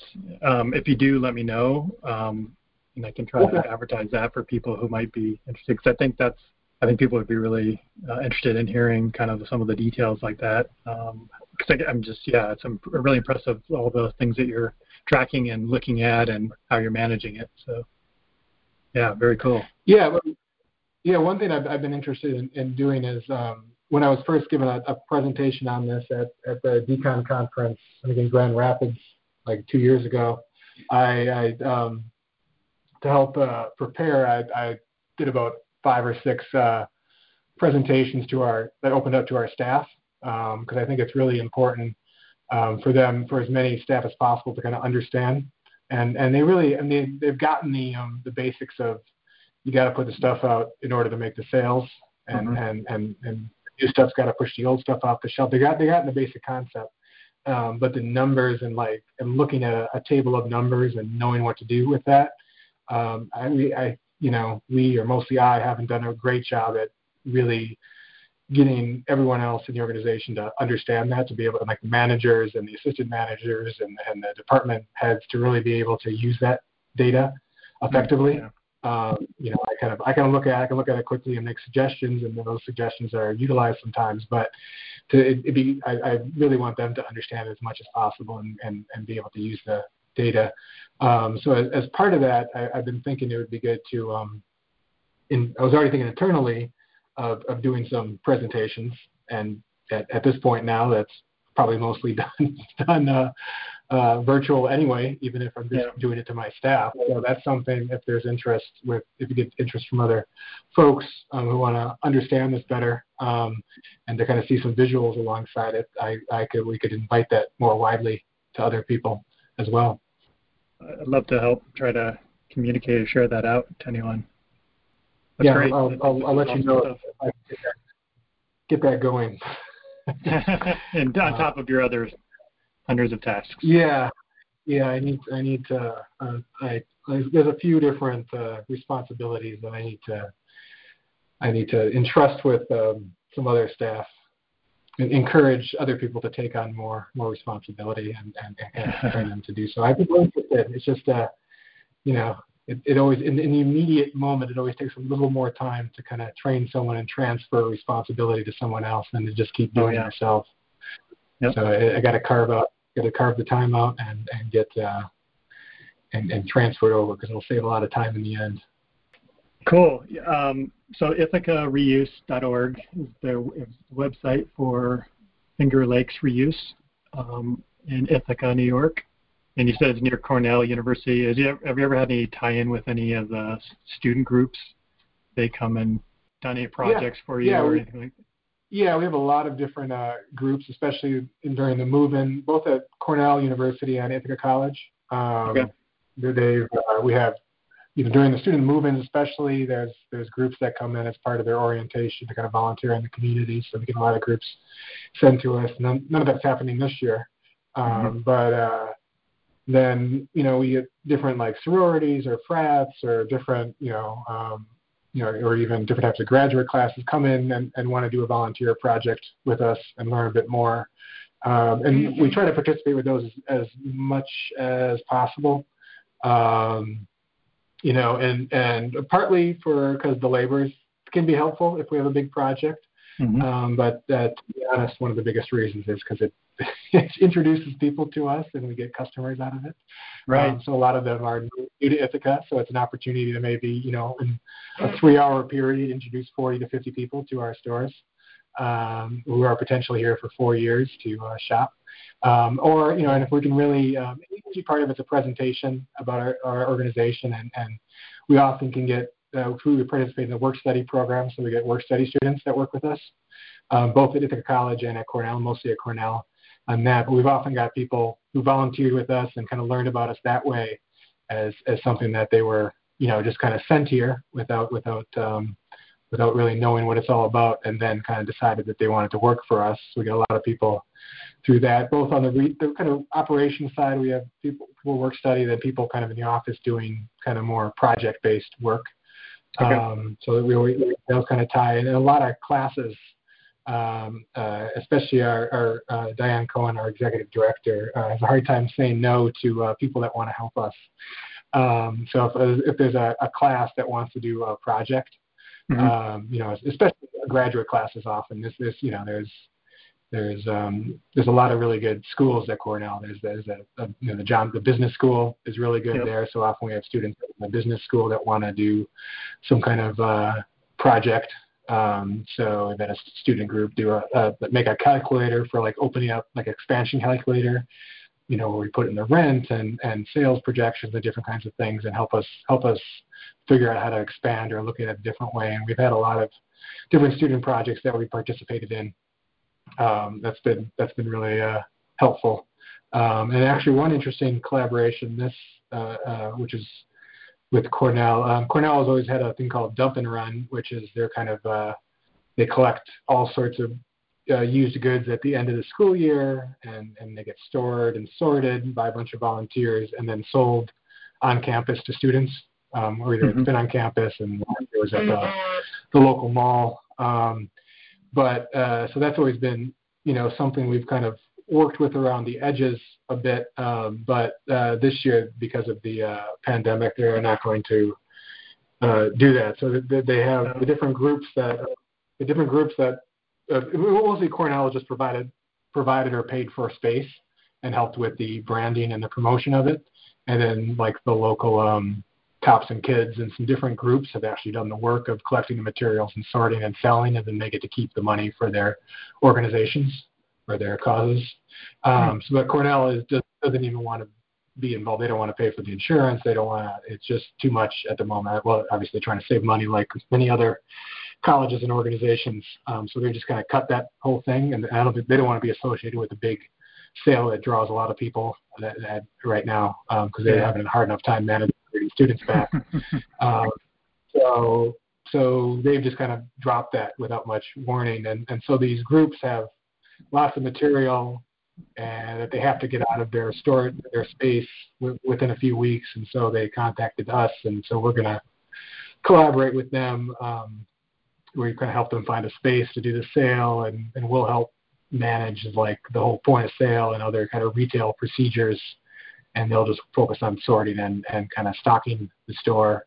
And so it'll be a nice collaboration with them. And then, and it sounds like maybe long term we'll, we'll sort of just absorb this thing that used to be more associated with Cornell, um, and and this kind of alternative uh, way of, of, of doing reuse locally, which which I think can be really helpful. Um, so it, yeah, so it's a nice yeah. collaboration. We, uh, we are we, we we can't help collaborating as an organization. We are um, always looking to expand like in every direction and collaborate with anyone who's who's interested. Um, I don't I don't see any uh, yeah it's it's really focus on collaboration rather than competition. Even I don't even think of even places like Salvation Army and, and like the local consignment shop is competition.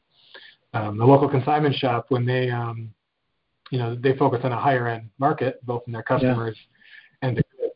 Um, so when items don't sell and their and their donor or their consigner doesn't want it back or just doesn't come pick it up, um, they, they they bring the the stuff bring the stuff to us.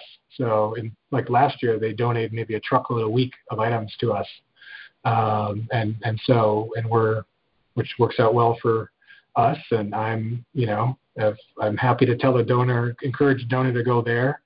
Um, if they have a really nice item and they don't want to pay our pickup fee, or they mm-hmm. ask if we buy items, I try to encourage people to go there because because the better they do as an organ as a business, the better we do. I feel.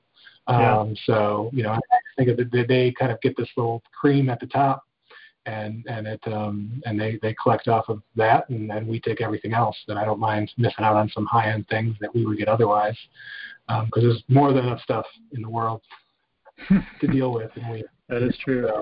So, more the merrier, I figure. Well, and I think that's uh, this kind of looking at a from a systems view, which is really a, like a lot of the lean methodology study is.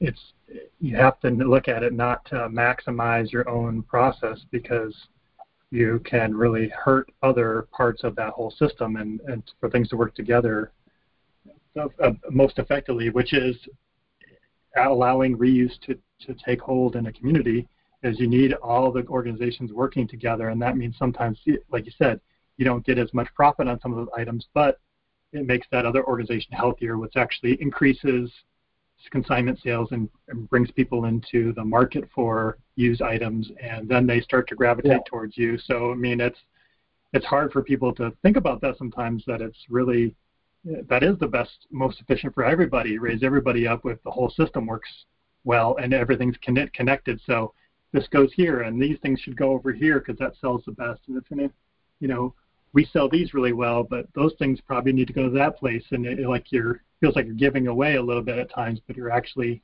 making the system healthy. And that's a concept that's hard yeah. for uh, or some people to, to really think through until they kind of connect the dots and see how it does really help them in the long run. Yeah, yeah, we've had a, a, a couple experiences over the past few years that really uh, kind of crystallized that for me. One with um, uh, well, I, I, mentioned there's an organization called Significant Elements that's a bit older than us, um, and but they and they're kind of is a historic Ithaca organization, uh, nonprofit that that has this store that they operate, and they really focus on just architectural and other historic building materials mm-hmm. and kind of antique yep. furniture. Yep. Um, and and really nice store, and I, I buy things myself from there. Um, and, and I had this experience a few years ago where uh, there was a this car dealership bought this property and it was just you know like a I don't know, it was a hoarder or some kind of antique guy had it, and it was just it was just a big mess inside, you know, just storage over the years. And basically, they were calling us to see if we wanted to kind of pick through it and and take take stuff. And um, and we heard that they called the significant elements too, and they were talking to both of us, and we got in, in a moment of greed. Um, me and one of my coworkers decided to uh, we're like you know, well, well, she walked through very quickly and, and said all this, all this wonderful stuff there, you know, these old things and this and that, and we got really excited.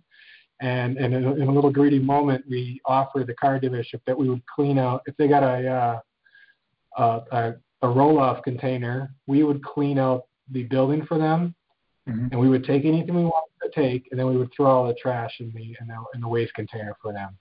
You know, if if it was just us. Like, mm-hmm. you, you don't you don't have to deal with the other group. It'll just you know us. You know, we want we want all we want it all. We want stuff. And and then you know, once once we got once we uh, got some better lighting in there, it wasn't as appealing as it was before. and, and you know, our, our greed got the better of us, and, and there wasn't as much nice stuff. And we took a lot of stuff, but we also spent a lot of energy, essentially emptying that building for free for them. And, and they could. And and well, from that moment, I'm one of my like you know uh, business strategies has been don't be greedy. And I repeat yeah. that to people who are pricing stuff and just you know like it's you know you know don't yeah let's not be not be greedy so certainly when it comes to getting material and accumulating material i've i've i've taken that that that that uh that that lesson very well so like we had an experience a few months ago where we uh some old houses in um in a part of town near cornell uh where an old apartment building was being knocked down and the owners called us and um, and they were in contact with, with significant elements to uh, to you know pretty much take all the furniture out, any kind of doors, anything we wanted to strip out of the building before they demoed it conventionally. Um, and so, you know, in working with, and I talked to the significant element, the person operating their store, and I and I said, you know, we're gonna we'll take the furniture because there wasn't any furniture they would want anyway because it was just kind of more dorm room type furniture. Um, mm-hmm. Um, like we'll take all that because we don't really sell that, and we'll focus on that stuff. And then if there's any, um, you know, and I'm like really the only thing I would spend time doing was the was the doors because the doors are easy to screw off the hinges and just take them really quickly, and nothing else was really uh, would be with the time we had available it wasn't worth the time um, to expend in it. So I'm like, if there's any doors you don't want, we'll take, but you know, you're welcome to you welcome to have first dibs on all of them. Like she was willing to like negotiate you know, so we could both get value out of it. Right. And I'm like, just you know, you know, I want you guys to get anything that you find valuable. You know, like we have more than enough stuff. Like we do much higher volume stuff than they do, and we have the much a larger ability to get more stuff. And it's like, you know, and they're only a few blocks from us, and we just want them to succeed, like you said and the more that they succeed, it's better for us. So it's like, yeah, just take whatever you want. If there's something that that's usable to take, we're happy to take. And then she said, well, we'll just take all the doors then, and that, that worked really well. You know, it's a nice collaboration without fighting over this stuff like I did a couple of years ago, which just backfired. Uh, yeah. when we a great... it, didn't do good for anyone. They probably missed out on a few things. It would have been better for both of us if I would have took the strategy I took a few months ago and kind of shared in the wealth uh, rather than, than than got greedy over it and ended up ended up taking a, a loss on it probably. Um, and they got they got nothing, and we probably um, you know got, got, it was probably a negative. yeah. Uh, the only only one who won was the car dealership out of that whole thing. Uh, so, uh, so not to story. be.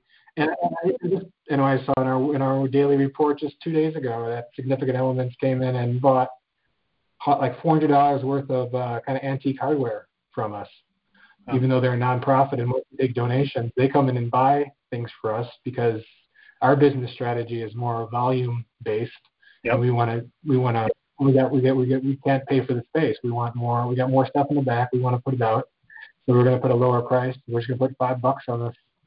Uh, you know, on all these bins of antique hardware, and they went through and took probably an hour picking through you know, because some of them probably weren't even worth five dollars. Some were worth ten, fifteen, twenty, forty. Who knows? Um, yeah. Um, but they were they have the knowledge base, which right. we don't, and they have the and the time to dig and through and find all the ones that, that they pay that. Yeah, yeah. The customers who are you know who would scoff at paying twenty at our place because it's going to be the, the it would say twenty dollars next to you know a bunch of uh, three dollar doorknobs, and so they're not and like why is this twenty? You know, and they're not gonna they're likely not going to buy it, but it's a significant elements. It's marked 20 among a whole bunch of other ones that look just as nice that are all highly priced as well. And so the person who wants that exact person goes there because they expect to find, you know, a Queen Anne something or other, and they're gonna, you know, they want a certain age and a certain type and a certain quality, and they're more likely to find it there, and they're willing to pay a higher price for it. So yeah, it's a different customer market, customer expectations there, and if they can if they can pay us four hundred dollars for a bunch of stuff that we hardly knew what to do with anyway, um, then and we didn't have the, cus- the customers weren't buying at our place. because It wasn't like we just put that stuff out. I think we put that stuff out like a month or two ago, and no one was buying it anyway, even though yeah. it's presumably underpriced. Um, but they can come in and buy it up. We have a lot of resellers. We have many people that that that their business is based off of buying things from us, which is really good to see. And there's like that all that extra added economic activity that just keeps turning in our community by people by we getting it, people buy it from us, and then they take it a mile down the road and increase the price tenfold, and then they get someone to buy it at that price. so it's Yeah. all It's amazing. it's all good. Awesome, Chris. This is great. Um, man, two hours. Holy cow. Um, I'm excited to chop this up a little bit and then get it out there. I'm not gonna I'm not gonna cut anything out because this is this is all good.